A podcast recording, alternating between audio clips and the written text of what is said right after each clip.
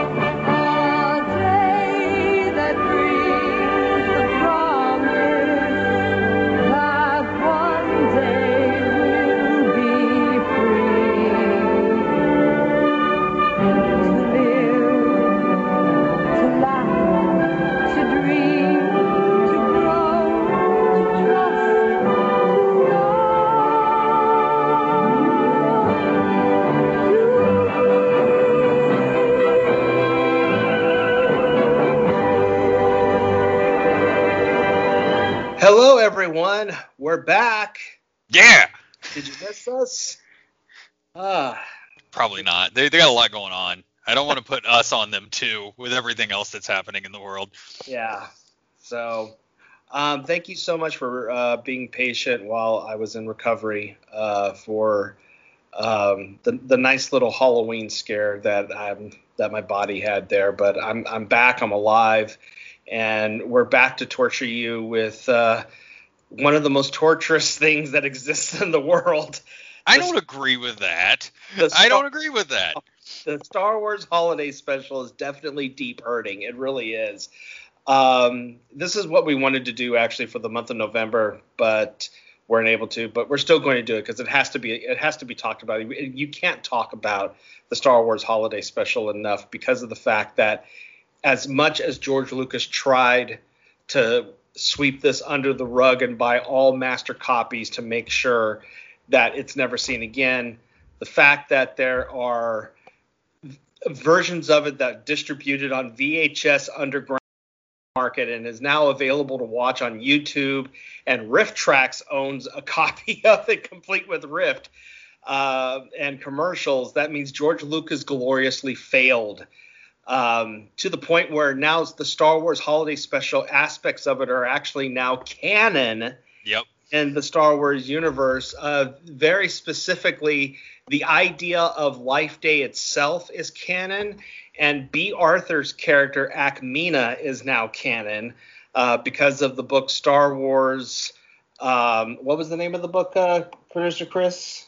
The, the the collection of stories that Star Wars came. Oh, Star Wars from a different point of view. There is Oh, a yeah. story about Ackmena in there Cer- a certain point of view. certain point of view yes so that also means that Wookiee porn is a thing Oh yeah, VR Wookiee porn. That was my favorite part. Is it Starship? What what yeah jefferson starship is in is is canon in the in the Star Wars universe, which is I can't that is amazing. Of course it is.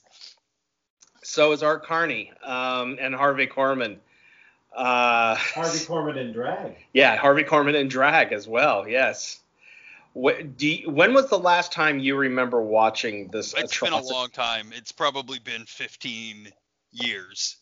Uh, I know the first time I watched it was was at a local was uh, at a local comic book convention. Some guy tucked into a corner had like a VHS TV combo playing it.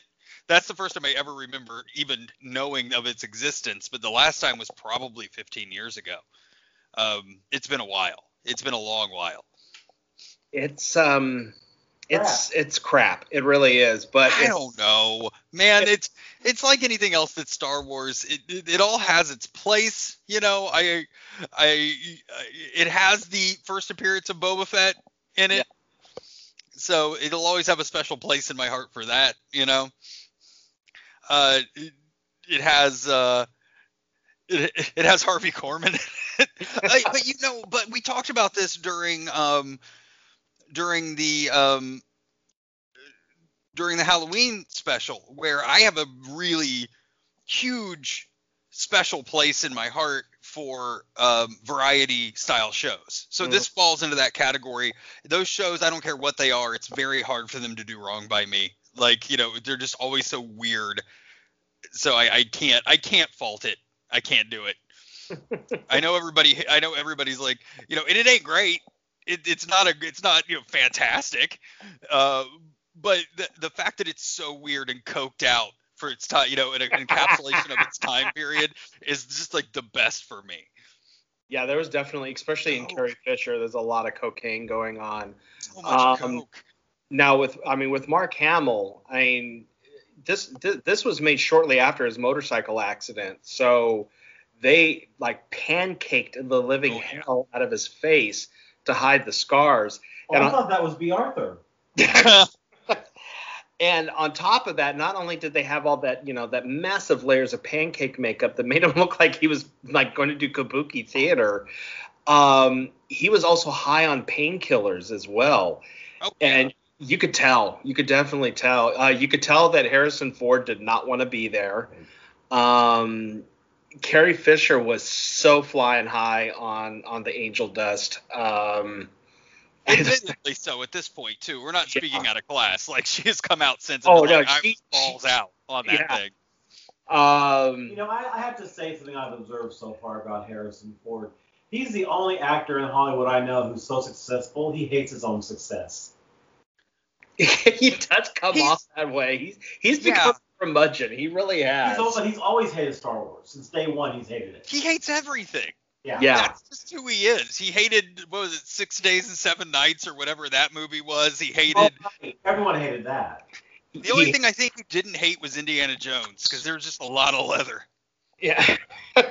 he hated Witness. He hates Air Force One. I mean, yeah, he just hates. He He's like, he's, yeah. he's just he would much rather this is his job and he would much rather like just you know every five years get his ear pierced and um, just relax. That's that's his that's his bag. Um, there's some great trivia about the Star Wars holidays. So First, first of all, for those out there, if you've never seen this, it is widely available to watch on YouTube now. There, the version we're going to watch is the one that clocks in at one hour and 56 minutes. There's two versions. There's one that's an hour and 36 minutes, and one that's an hour and 56 minutes. Uh, we're watching the one that clocks in at an hour and 56 minutes because that includes all the original commercial breaks that happened uh, during the show as well. And some of the commercials are choice. They're, just wow, the best of 70s television, let me tell you. Um, some trivia that I found out about the Star Wars Holiday spe- Special. Uh, the biggest what the hell one that I found out actually deals with Harvey Korman. Oh, okay. Um, so Harvey Korman was brought in because a couple of writers of the Carol Burnett show worked as writers on the Star Wars Holiday Special. Um, so did Bruce Vilanch and Pat Proft. Yes. Yes. So those are like two big names, that, and you could tell when Bruce Vilanch's material comes in. But it's like I see Pat Proft's name, and I'm like, wow, you went on to go do some shit. You survived the Star Wars Holiday Special. Um, but originally, it was not. Harvey Korman was actually not supposed to play the roles that he played in this special. Uh, it was going to be Robin Williams. Really? Yes, uh, but at the time, Robin Williams was not really a known name yet. This was just like Yeah. when they were filming this, it had just been before Mork and Mindy came on the air. Yeah. And he was just known for his stand-up routine. And they caught his stand-up, the the people, uh, the the writers, and they're like, "Oh God, this guy's a comedy genius. We need to have him on the show." So they talked with the director and with the executives at CBS, and they're like, "No, we want to go with a name." Well, the Star Wars Holiday Special aired on November 18th, 1978, uh, which will forever be known. November 18th will forever be known. Is it is it 18th or the 13th? Life Day. You go on the computer. I don't know. I, I can't remember. ladies, and, ladies and gentlemen, producer Chris. It's my my brandy and cream. uh, November 17th. So November 17th is forever known as Life Day for everyone in the Star Wars uh, universe. Well, a few months prior to that, Mork and Mindy made its debut, and Oh. Robin Williams was hot as shit.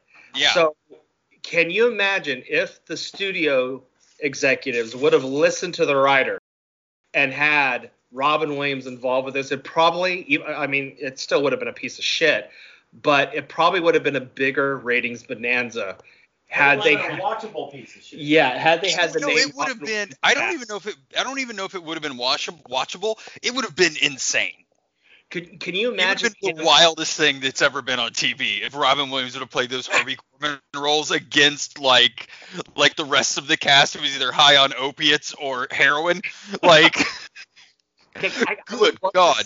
I would love to see him as the Julia Child character because, god damn, can you imagine him just going off? There it is! It would have been like the precursor to Mrs. Doubtfire. it would have 100% been the precursor to Mrs. I, I'm pretty sure that we that that's probably where he watched that and said, "I can do that," and that's where Mrs. Doubtfire came from.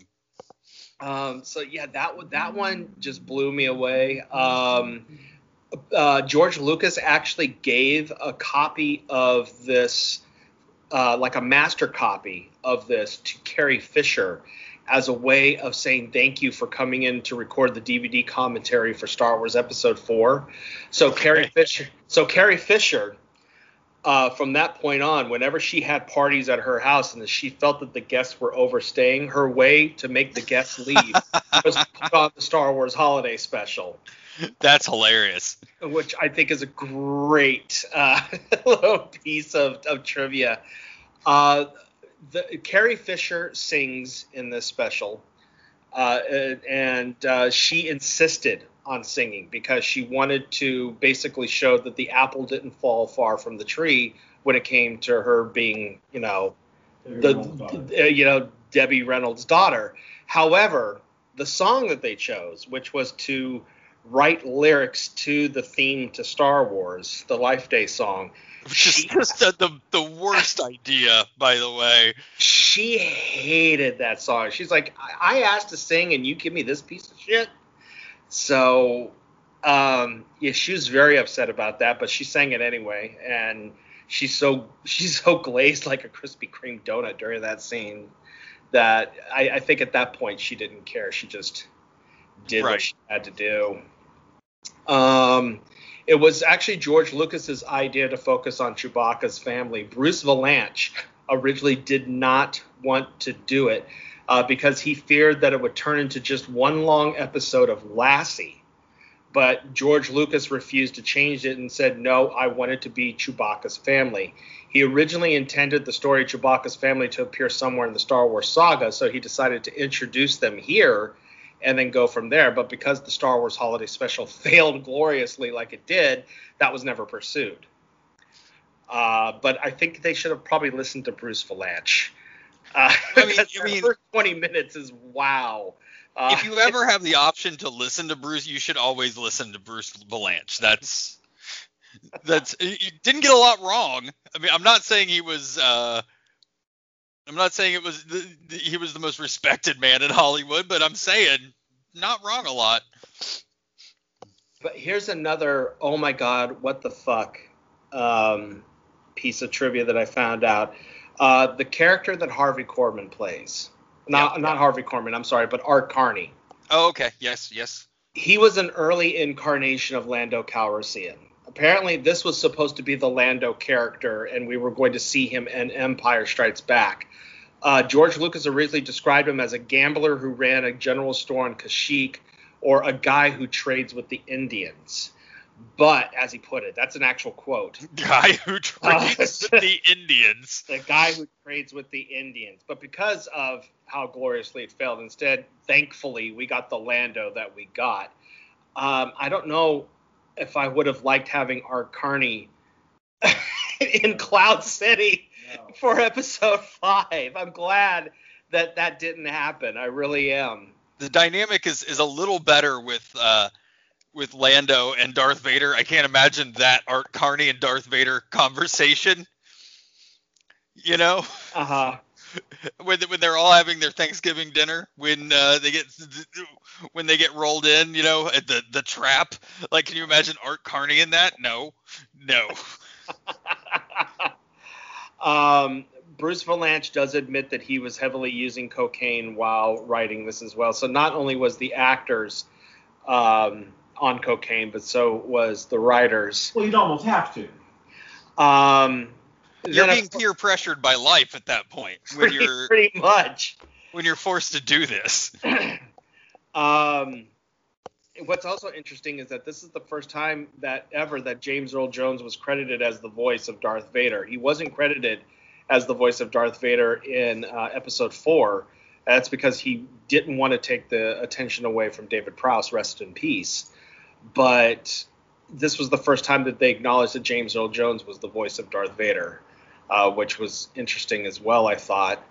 Um, and also, according to Mark Hamill, George Lucas devised this one-off television special, this, the holiday special, to keep the unexpected success of the original 1977 release fresh in the fans' minds, because he was busy writing Empire Strike Back at that point, but we wouldn't get that until 1980, so it'd be about three years before we got that. And basically, this whole thing was indeed created to sell merchandise Of course. and to sell and to sell the toys that were coming into the store. However, when George Lucas finally watched the final production, he was absolutely horrified by what happened and felt it could be easily seen as an attempt at a cheap cash in. Well, what, duh, that's what That's what you just said it was, dude.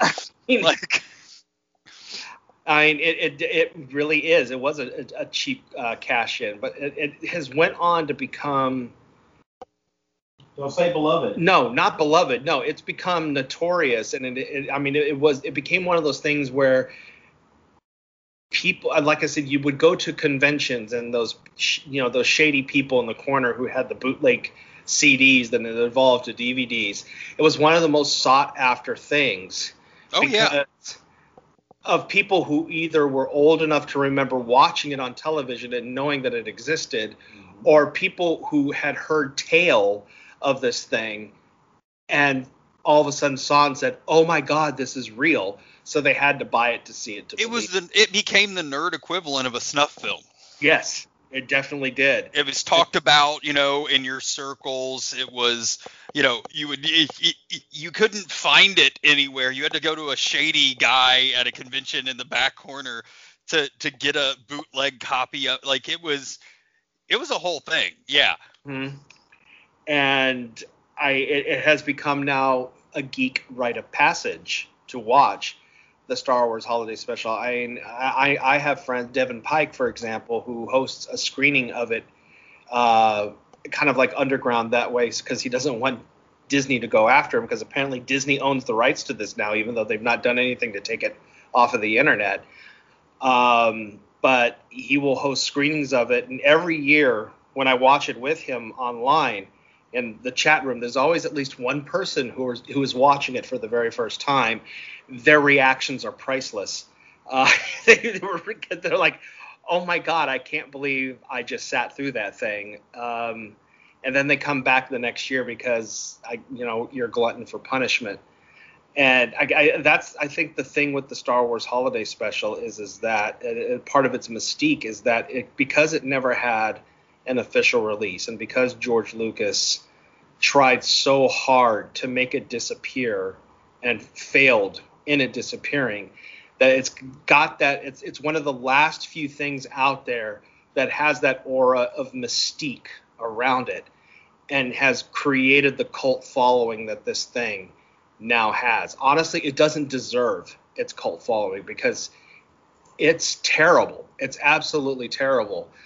But it's also for me one of those bloody train wrecks that you can't turn away from while watching it because of how it unfolds. And you sit there and you're thinking, wow, they really thought this was a good idea. Well, he made it so much worse. Yeah. You know, it's like the ET game. If they would have just let it come and go, um, it would have drifted out of zeitgeist and nobody would have paid attention to it. You know, I'm sure that Star Wars fans would have laughed about it and said, you know, talked about how bad it was, but it wouldn't be what it is today. Yeah. And but but instead they just drew so much attention to it by trying to get it pulled and not talk about it and ignore its existence and uh, that that it just it drew the focus for years and years and continues to do so Mhm. um, to this day. Uh, so the, l- I guess lesson learned. I don't know. Um, instead of leaning into it, which is what I think they should have done, um, you know, apologize for the fact that you couldn't get uh, Donny and Marie Osmond. I guess. Uh, now you got now you got this this uh, juggernaut, this cult juggernaut that can't be turned away from this Manos hands of fate that that no one will ever forget because of it yeah. and because of the because of the mythology that was built around it um because you kept trying to get it pulled and you kept trying to you know ignore its existence and all of that Exactly. And oh, and of course the Wookiee porn. I mean, it's, uh, yes uh, of, yes let's not no, nobody needs to forget the Wookiee porn yeah. Let, let's always forget that Diahann Carroll is considered Wookiee porn. So, um, and a family special, folks. This this was this was aimed at children, and we have Wookiee porn. I mean, it's it's it's it's extremely soft core. Um, oh no But- it's it's it's Wookiee burlesque if you want to Yeah. get like real real technical but you could definitely tell that that's what's supposed to be, and it's just disturbing watching. Uh, it, God, his name is Itchy. Watching Itchy's reaction to what he watching Grandpa Itchy Itchy and and lump. I, I, the names Lumpy yeah Lumpy. Uh, which you know, there's been many jokes about Lumpy over the years. Like uh, I've heard jokes like um, it's Adam Rich with a lot of hair. Uh, Paul Williams as Lumpy. You know, so there's been lots of jokes about the Lumpy character.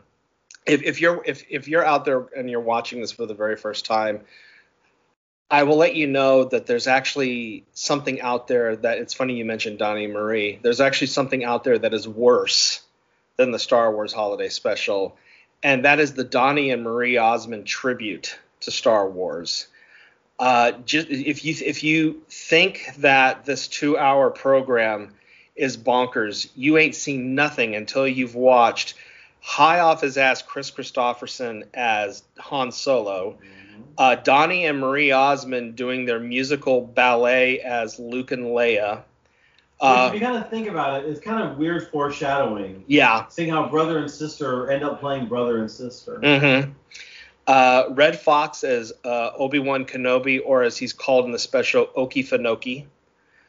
Um, you have uh, the voice of Tony the Tiger is the voice of Darth Vader. And then as Grand Moff Tarkin, you have Paul Lynde. yes, yes. Uh, And thank God, I guess, that Lucasfilm at that point wasn't nearly as litigious as they became, uh, because Donny and Marie would be broke right now. And if that wasn't enough, the remaining Osmond brothers play singing, dancing stormtroopers. And so you have that going on as well. It's just as train wrecky as you as, as you think it is, especially when um, they are blasting Grand Moff Tar- Tarkin into outer space, which I don't remember that happening in the movie. But they're blasting him off into outer space, and when they're doing that, they're singing "Leaving on a Jet Plane." Um, it's just it's I recommend looking it up as well and just you know hanging on for the most cringiest thing you've ever seen. Speaking of which, are you ready to dive into the? I mean, God, it's been over 15 years for you. Are you ready to dive into the Is- Star Wars holiday? Is this the version that has uh, Timothy Dalton and Cloris Leachman having sex on screen like in the movie Angel Heart? no. No. Okay. I, I saw that somewhere once. Um, yeah, I'm ready. Let's do it. All right, so we're about ready to watch this thing in its entirety, commercials and all, um, warts and all, and everything, and we'll be back with our thoughts. Um, so let's. So as as Jefferson Starship once said, set the sky on fire, and let's get ready to watch the Star Wars Holiday Special. Keep fighting the frizzies.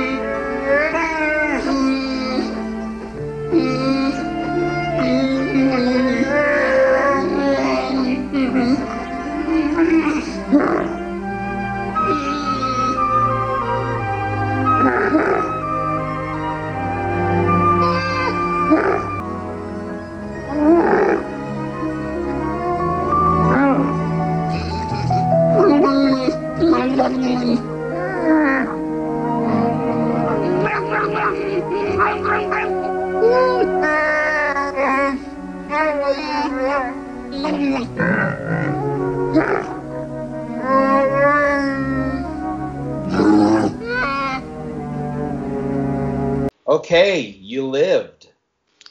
Oh yeah, I, I survived again. I'm like the Highlander of the Star Wars Holiday Special. I just keep coming back. You can't you can't beat me Holiday Special. You keep trying, and you're not gonna win. I did notice a few things in this viewing though that I I think um I let the shine of Star Wars hide, and I think you've made me a, a worse person. So now I watch things as much more an asshole because you know Liquid Sky. So uh, now now I noticed a few things I think that I I didn't notice prior. Well, first of all, I, I mean, you you texted me and said, please make sure you remember the timestamp of 12 minutes and Yeah. 27 seconds. So why that specific timestamp? Uh, cause that's the amount of time into the film before you get anything in fucking English. it is 12 minutes and 27 seconds of Wookiees screaming at each other. you get no, you get the opening bit about like um you get the opening bit with them deciding that to go you know to take uh to take Chewie home to Life Day, but immediately following that you get nothing but Wookiees screaming at each other for 12 minutes and 27 seconds of this film. Like that is the that is the opening of the movie. You open your Star Wars movie, your Star Wars movie. There has never been a more uh, licensable, like more recognizable property. Even at that time, that's why they made it because it was an insane smash. Mhm. And you open it with Wookiees you've never seen screaming at each other for 12 minutes. Thank you, Lucas. Thank you. Ah, yeah. So I mean, the the belovedness that is uh, Lumpy, who is like the most brattiest kid on really. It's like with Malla telling him come in here and do these dishes. He's like, eh, eh. and and and and Itchy does does is like fuck off. I Yeah. Yeah, Itchy's Itchy's a whole other thing, and also um, I'm pretty sure that uh, that this movie was the. So we say that uh, what was it? Due date is the um, is the heir apparent, the natural successor to Planes, Trains, and Automobiles. I'm pretty sure Planes, Trains, and Automobiles was the the, the successor to this film. I just want to be clear about that. I'm pretty sure that uh, that Han and Chewie trying to make it home for the holiday. Um, while crash landing on a planet and having Boba Fett, you know, help them slash hunt them down, and you know, having to run a blockade, and uh, and and the whole nine yards is just the precursor to um, to them making planes, trains, and automobiles. Somebody was a huge fan of this. I think that's somebody who who directed planes, trains, and automobiles. Uh, God damn it! was it John Hughes, I think. Was it John? It I think it was John. God, I, John Hughes. I could took I could quickly take a look here. now we're- we're now we're just going to talk about John Hughes for. Uh, Actually, I want to discuss the the the Cirque du Soleil moment that uh, Lumpy watches uh, in order to help distract him. I mean, it's obvious Malla really didn't want him to watch the the thing, um, but Itchy decides in order to distract Lumpy, plays this bizarre circus, um, as RiffTrax affectionately described it as uh, Elton John's fever dream. uh, I, I, yeah, I really think that uh, uh, you know Malla Malla's a no screens mom, you know, and uh, and Itchy definitely just doesn't care. He was Mhm. just like, just shut up, kid. I'm Walter Matthau from Grumpy Old Men. And yes, John Hughes did direct Planes, Okay. Trains, Automobiles. He did not direct the the Christmas special though. No, he did not direct. Are it. we sure about that? Yeah, he did not direct. He did not ghost direct it. No, He was not there, just hanging out, getting high with no. Carrie Fisher in Watch- his weird watch- like Stanford uh, sweatshirts, just getting high, watching this, and be like, "No, no, you you need more, you need more gay holograms. Can you can you get more of those in here? Anybody got a leather jacket for? uh Go ahead. I'm sorry. Literally just finished watching this thing. I uh, well, I mean, th- some great tidbits that I've heard about this is is like Bruce Vilanch, um, who was one of the head writers of this special. He he has affectionately said that with the beginning of the movie with the Wookiee screaming at each other, he says it sounds like two fat men have trying to have sex. I mean, yeah, that's what I'm saying. Um, My cats were disturbed. um, yeah, there's just the whole thing is just like um, I, I, I think the best way I could describe the Star Wars Holiday Special is that the whole thing is just two hours of well, that was a choice. Yeah. it really Yeah. was. So do we know after the after the part one of this, after we talked earlier, do we know if the choice was made for Robin Williams, like they how badly they wanted him? Did, did they write the part for him? Apparently, apparently they the writers really, really, really wanted Robin Williams, and the directors in CBS were like, "No, we don't know who the hell this person is. He's a stand-up comedian. We want a name."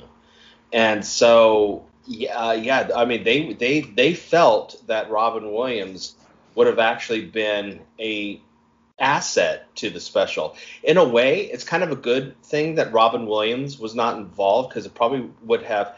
I mean, he survived Popeye, but He survived a lot he survived a of lot. bad projects. Let's be let's be honest here. I don't. I think that early in his career, I don't think it would have survived the Star Wars Holiday Special. But so Uh, much of the scripting it felt like was written for him. Yeah, I mean, You know when you listen to it. Especially the bit with Harvey Korman as the robot, uh, trying to tell you how to put the the, the the the machine together, definitely has a Robin Williams vibe to it. Uh, yeah, I that. I the Julia Child moment, I definitely see Robin Williams doing. I mean, Harvey Korman in drag. I mean, that that was a given for the '70s. I mean, he did that all the time on the Carol Burnett show. But uh, also, it just wasn't. None of it was funny. no, Like was- none of it was it like was- there wasn't a funny moment in the like juxtapose this thing with the Halloween special. You know, it was dated, yes, but I laughed my ass off all the way through that Halloween special. mhm. And this I didn't I didn't even laugh once. Like like not once. Um I I'm trying to think of a, a time when I I don't think there was a single time. Like I don't think there was a single joke that landed for me. no. I mean, the whole thing just the the whole thing was flat. I mean, not only with the jokes that Harvey Korman was doing, but with Art Carney doing his shtick. I ex- especially when he's setting up the um, the player to play the Jefferson Airplane song. that was funny. I And- mean, I mean the Jefferson airplane part was funny. It was ironically funny, but it was Yeah. still funny. But with Art Carney doing his, you know, his vaudeville shtick of, you know, like making sure everything's neat and tidy, and then catching the fly in the air and stomping it to death, and then all of a sudden the Imperial General turns into Jack Benny, and it's like, well, you stop that. You know, it just it didn't work. None, none You mean it that didn't resonate with ten year olds? No. I mean, vaudeville, vaudeville that's eternal. yes. That's evergreen. So Everybody's Jefferson- dream is yeah. I mean, the ten year olds love Jefferson Airplane and vaudeville, and they love it even more when it's in the same sketch. I don't know if you knew that or not. That's yes, that's a that's a killer with the with the uh, the playground set. That'll that'll kill it.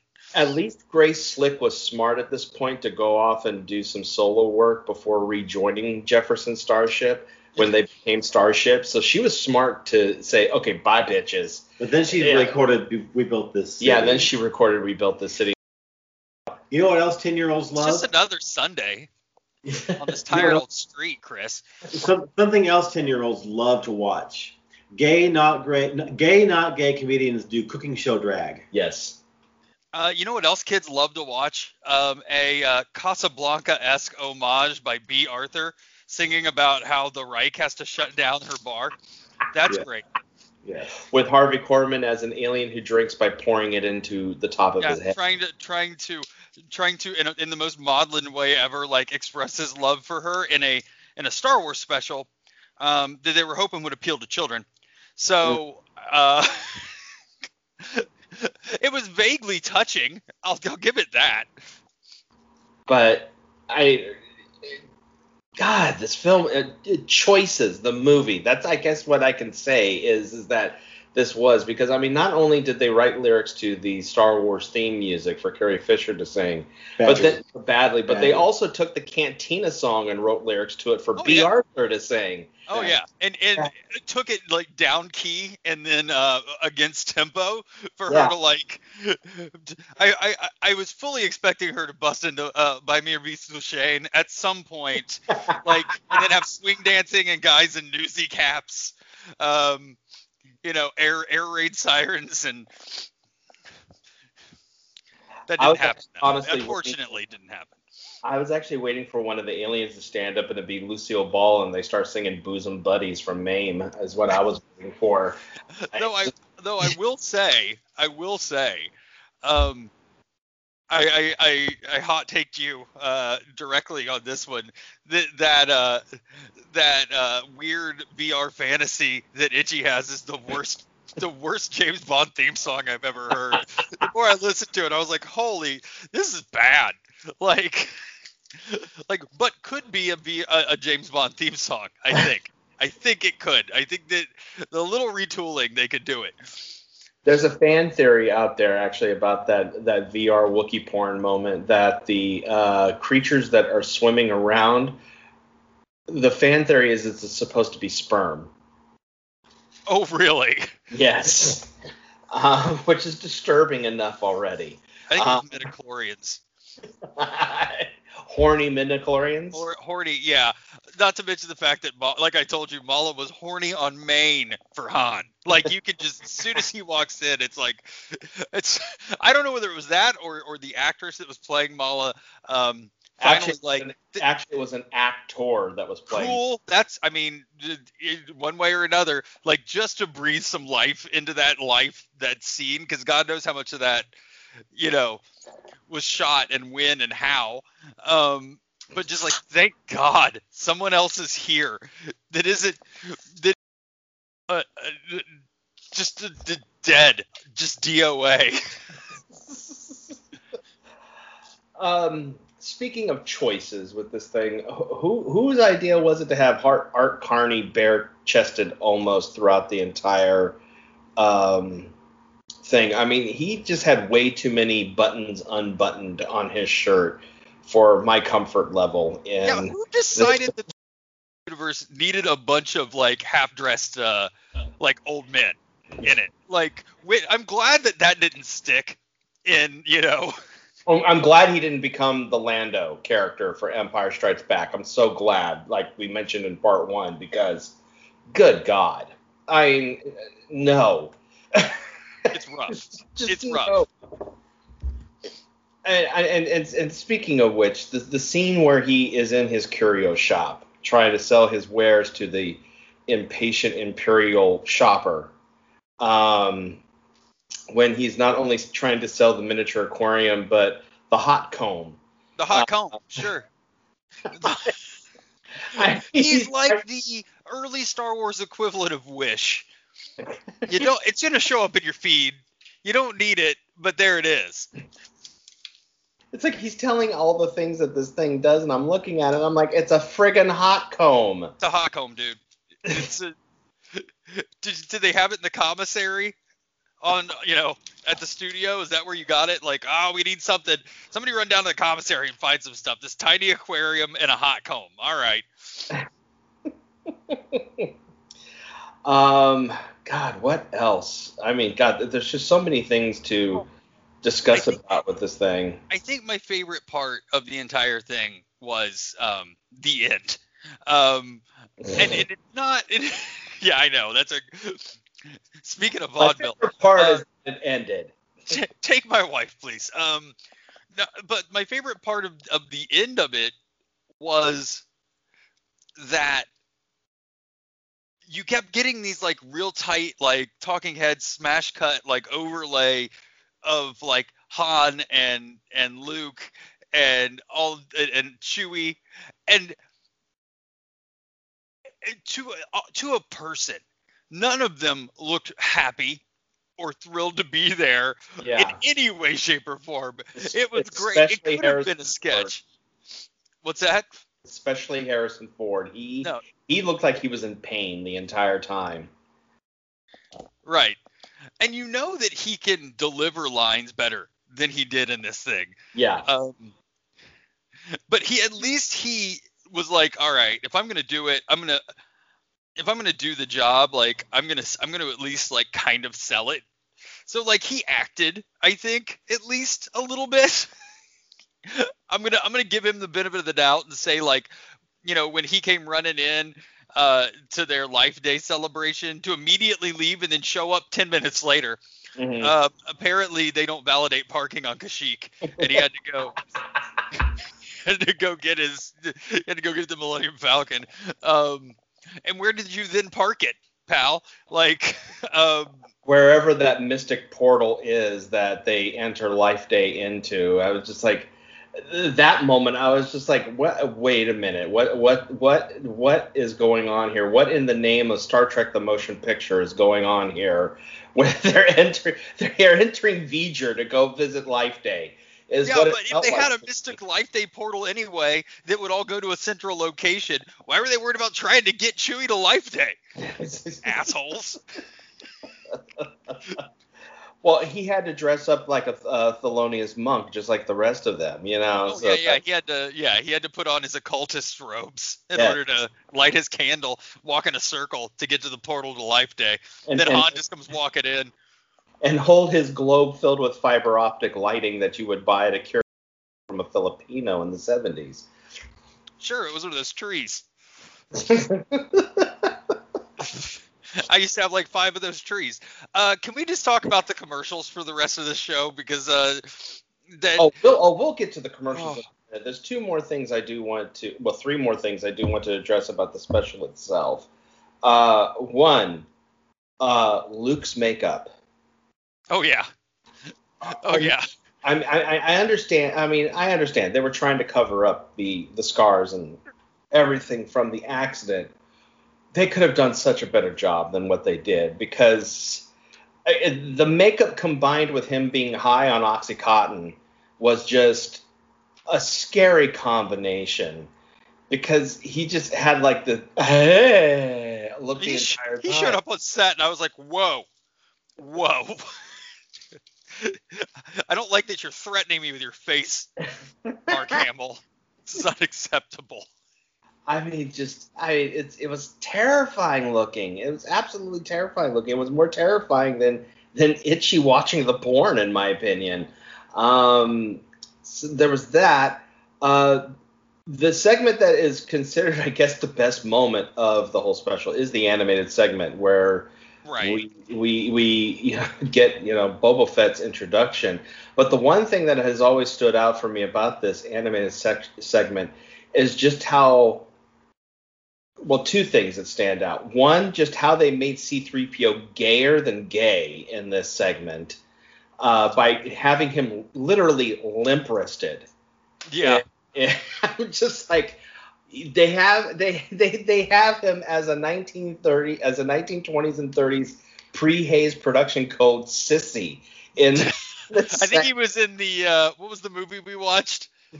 Uh, the the deceivers. yeah, I think he was one of the gay deceivers. Yeah, yeah, I, I yeah, I was I was half waiting for him to scream about stepping on his peonies. I really Yeah, right. um we have that and then the just the odd proportions on Han Solo. I mean They're marigolds. um, is it just me, or did Han Solo's face look like that moment in Army of Darkness when Bruce Yeah. Campbell gets Yes. out of the book after being sucked into it and his Yeah. chin just stretched beyond proportion? And Luke's Luke's wasn't bad, or Luke's was pretty bad also, but you didn't recognize it because of Luke's face in real life. So Oh, Luke's he he had Farrah Fawcett hair in that animated segment. I mean, it was feathered beyond belief. oh yeah, And, and and Leia had like DSLs. Mhm. I mean, uh, I mean, she. was that was that Ralph like- Bakshi? What? Who who did No, the it- No, it was it was it was Nelvana, the the people Oh, who okay. want to do actually one of the movies that we reviewed, Rock and Rule. Yes, yeah, okay, that. yeah, it made that makes sense. Yeah, they went on to do Rock and Rule and then went on to do Alvin and the Chipmunks. Uh, so, um, but yeah, I mean, just the, I mean, the art, the, I mean, some of the artwork works for it, especially when they get to the the weird alien planet. But then again, some of the other choices are just like that's really bizarre. Um, the final thing I want to discuss about the special is we, we can't talk about the special without talking about just how coked out uh, Carrie Fisher was, and the and the, I mean, uh, you could tell while she's singing the song that she's coked out, especially when she gets all like the uh, the ecstasy fuzzies with nuzzling on Chewbacca. hmm Oh, you're soft. But the part where you can definitely tell she's extremely coked out is when she's rounding the corner of her desk to go address Malla on camera, and she hip checks the desk and doesn't even notice it. she just hip checks it, stumbles, and keeps going with her with her glazed over face. I'm just like, oh my god, when that happens. I mean, she's so flying high at that point. and Well, then when she's- she that when they Go do ahead. that close up when they do that close up on her, and she's so drugged out of her mind that at one point her eyes suddenly go all Uma Thurman you know, starting to spread apart. Like, I'm just like, ooh, is is she getting Pennywise eyes there or something? What the hell? well during during the song you know she can't focus on one thing for longer than like five seconds No. it's just drifting and drifting and dri- and i'm just like holy shit I just and, and it made it made me wonder whether I was beginning to question whether Carrie Fisher actually had lazy eye because you it literally did look like Pennywise at one point when you know the Pennywise started drifting off to the side uh, in the remake of It.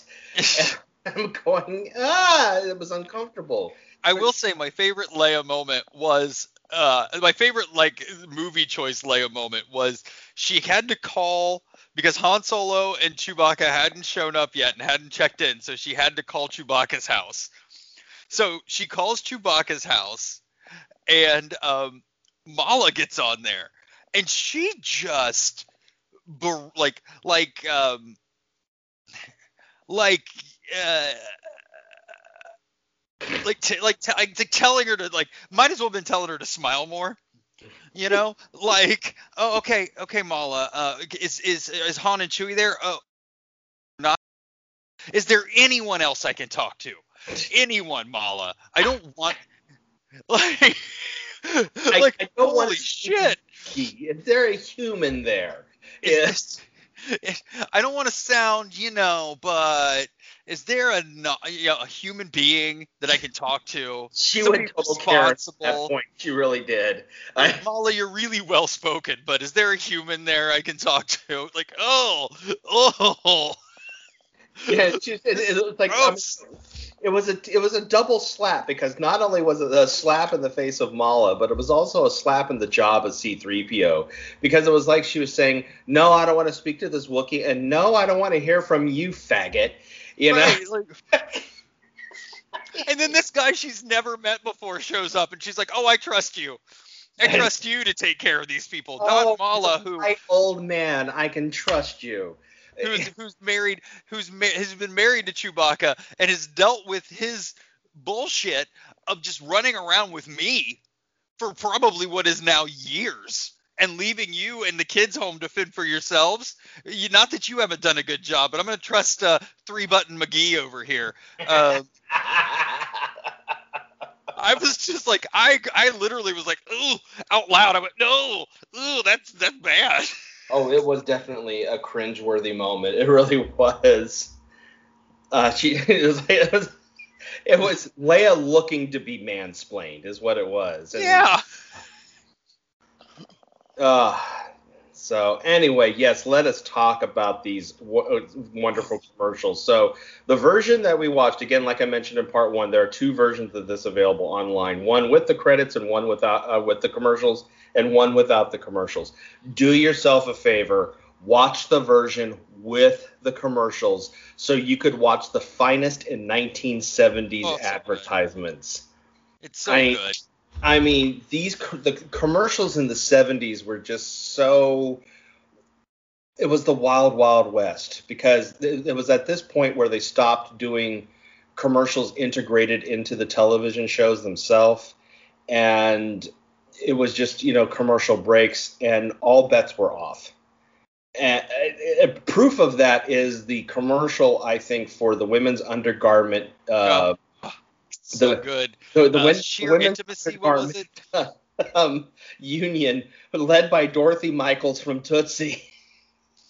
And, and a couple of other men who look like they shouldn't have a job designing women undergarments because they had like pervert Pete look all over them. And I mean, I love that. I love the commercial for The Wiz trying to sell us on the fact that this movie was a giant hit in the box office. And I'm like, no, it wasn't. This movie notoriously bombed. What are you guys talking about? Hey, listen. I'm glad to know that the Bobcat wagon only cost four thousand one hundred and forty-two bucks. um, and I'm also glad to know that that uh, that that the animal rights uh, people weren't uh, uh, too active in 1978 when they had a tiny baby bobcat just running all over the goddamn place. it was great. It was great. And, and like you mentioned, we we need some Anacin, and I think we also need some contact. We need some contact. We need some woolite. We need some aniseed. I really, I really want an egg McMuffin. Um, and you know what? We need to watch. We need to make sure we catch that upcoming episode of Sky High. Uh, oh, what about uh, what the, about sh- what's her the what's her television teeth? show that doesn't even have a Wikipedia page. What about what's her teeth goes to Nashville? Uh, what was? Oh, Lucy comes to Nashville. That's Yes. right. Uh, we got to make sure we watch that and Dolly. And Uh, Dolly for sure. Dolly. sure- but most of all, we got to make sure we catch. Um, and we're probably going to do if we can find a copy of this online. We most We're likely gonna do it. We're gonna do it. Yeah, if, if, if we find a copy, we will do the made for television story of the Bible, where they address the Garden of Eden, uh, Sodom and Gomorrah, uh, um, basically everything in the beginning chapters of the Bible.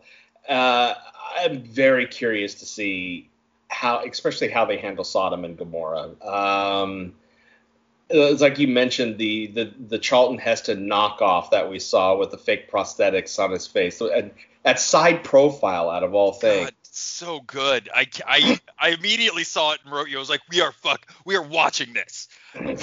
Nobody has. Nobody says anything. We're watching it. We're gonna watch it. We're gonna watch it. Yeah, I'm gonna hunt down for it, see if I can find it, because that definitely screams we need to see this thing. So thank you, mm-hmm.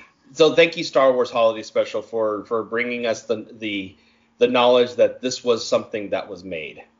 Who do I need to talk to to join the International Lady Garment Workers Union?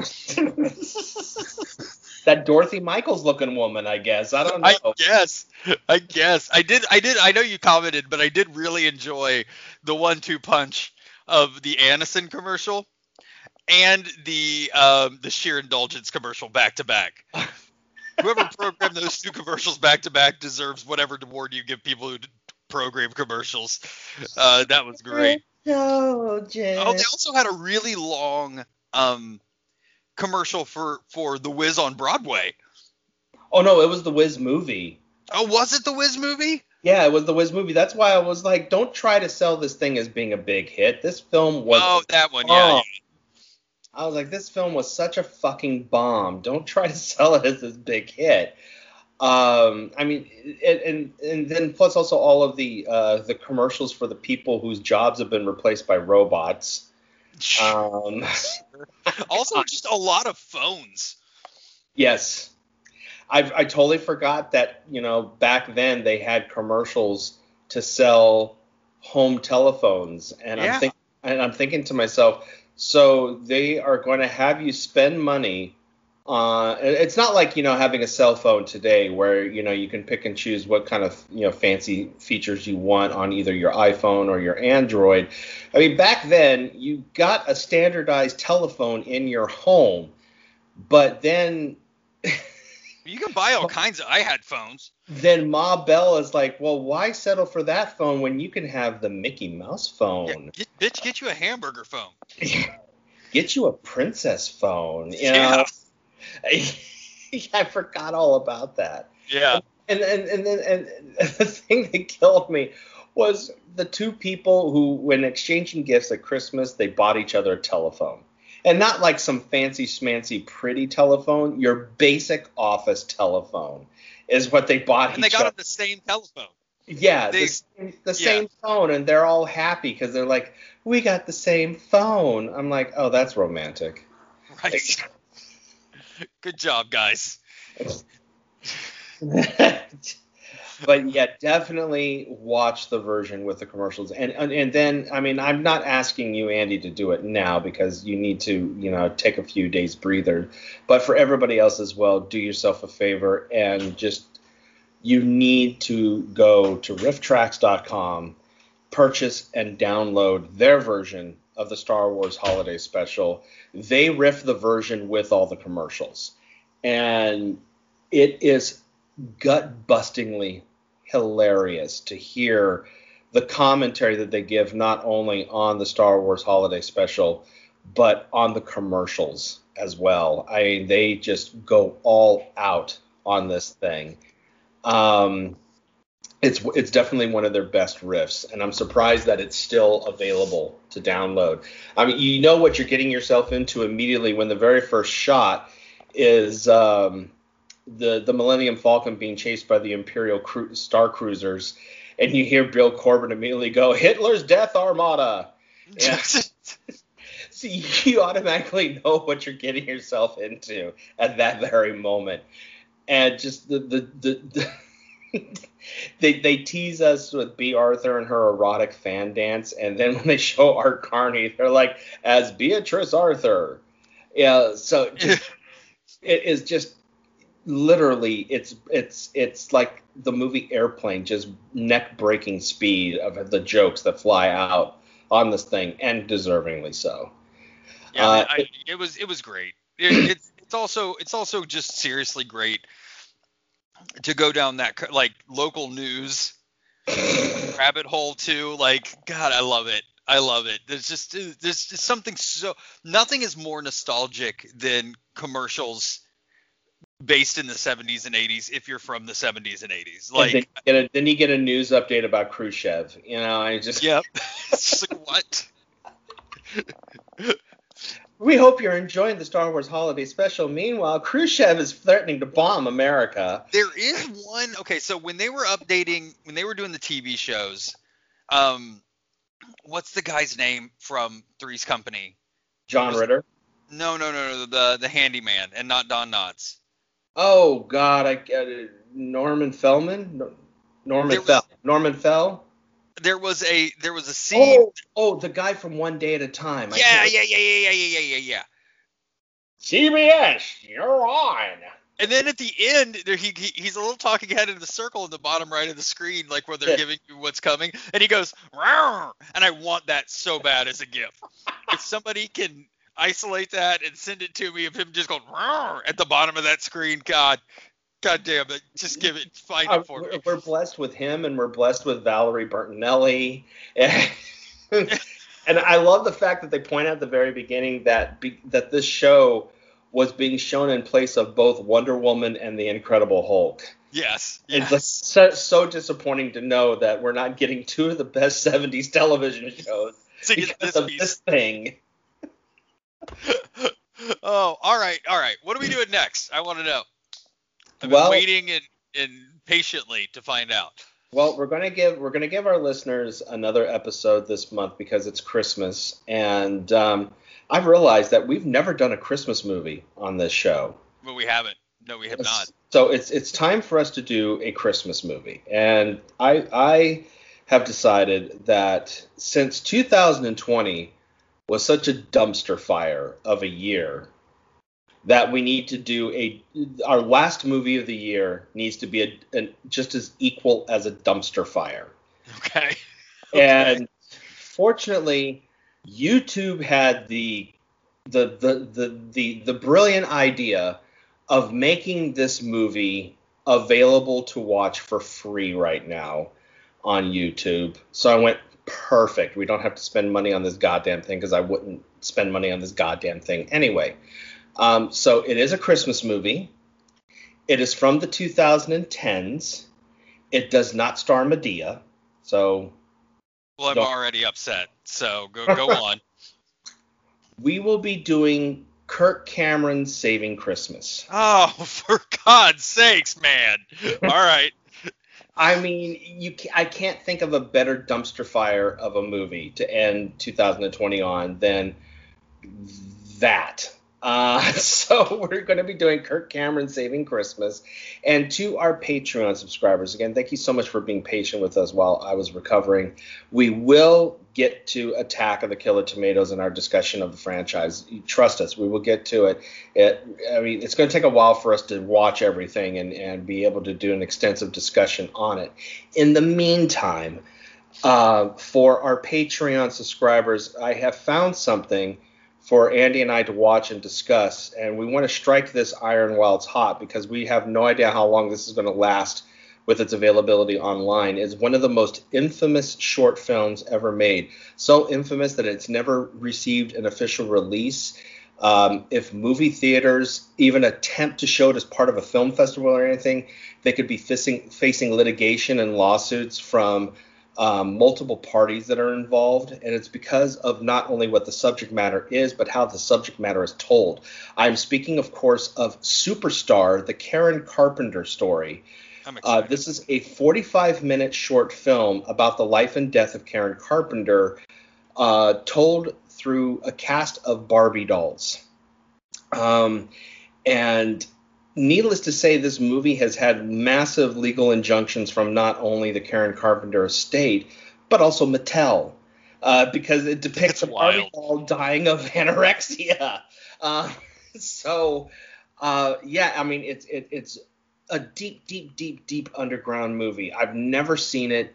I've always wanted to see it ever since I first heard about it. I heard it's dark as hell, um, and just the absurdity of that this guy had the balls to make a movie like this. Uh, I was like, okay, yeah, this, this, this, we need to do this for our Patreon subscribers. So if you're not a Patreon dis- subscriber and you want to hear us talk about one of the most notorious movies ever made, s- sign up. That episode is coming. That's that, that episode is coming this month, as well as Kirk Cameron Saving Christmas. And I promise you, Andy, that we will start 2021 with a better movie. Uh, I'm gonna need something to clear my palate after. yeah, we're gonna have a palate this, cleanser then after Kirk Cameron. Superstar, then Kurt Cameron saves Christmas. Yes, we're gonna have a palate cleanser. I promise. again, thank you so much, everyone, for being patient, uh, for, and thank you for you know spreading the kind word about our show and everything. You can follow us on Twitter uh, at These Films Exist. Uh, our Facebook page is still alive, so you can find us on Facebook as well. Uh, our Patreon link is patreon.com forward slash so I watch this. And um, yeah, we'll be back later on this month with uh, our discussion of uh, Kirk Cameron's opus. Really? The movie- really? Okay. the movie he thought he was a good idea. So Well, this is the movie that was going to launch his. Uh, well, wasn't he in the? He was in the Left Behind movies, wasn't he? He was in the Left Behind movies, and he thought that this movie was going to like be the most important movie ever made, and it went on to win the Razzie Award for worst movie of 2014. Nice. I'm And, into was it. up- and, and if I remember right, he was up against a Twilight movie, so that says a lot because Twilight guaranteed Twilight and Madea were guaranteed wins at the Razzie Awards during the 2010s. But no, Kirk Cameron decided to make this movie, and all bets were off at that point. All right, let's get to it. All righty, guys. See you next time, and we will talk to you later.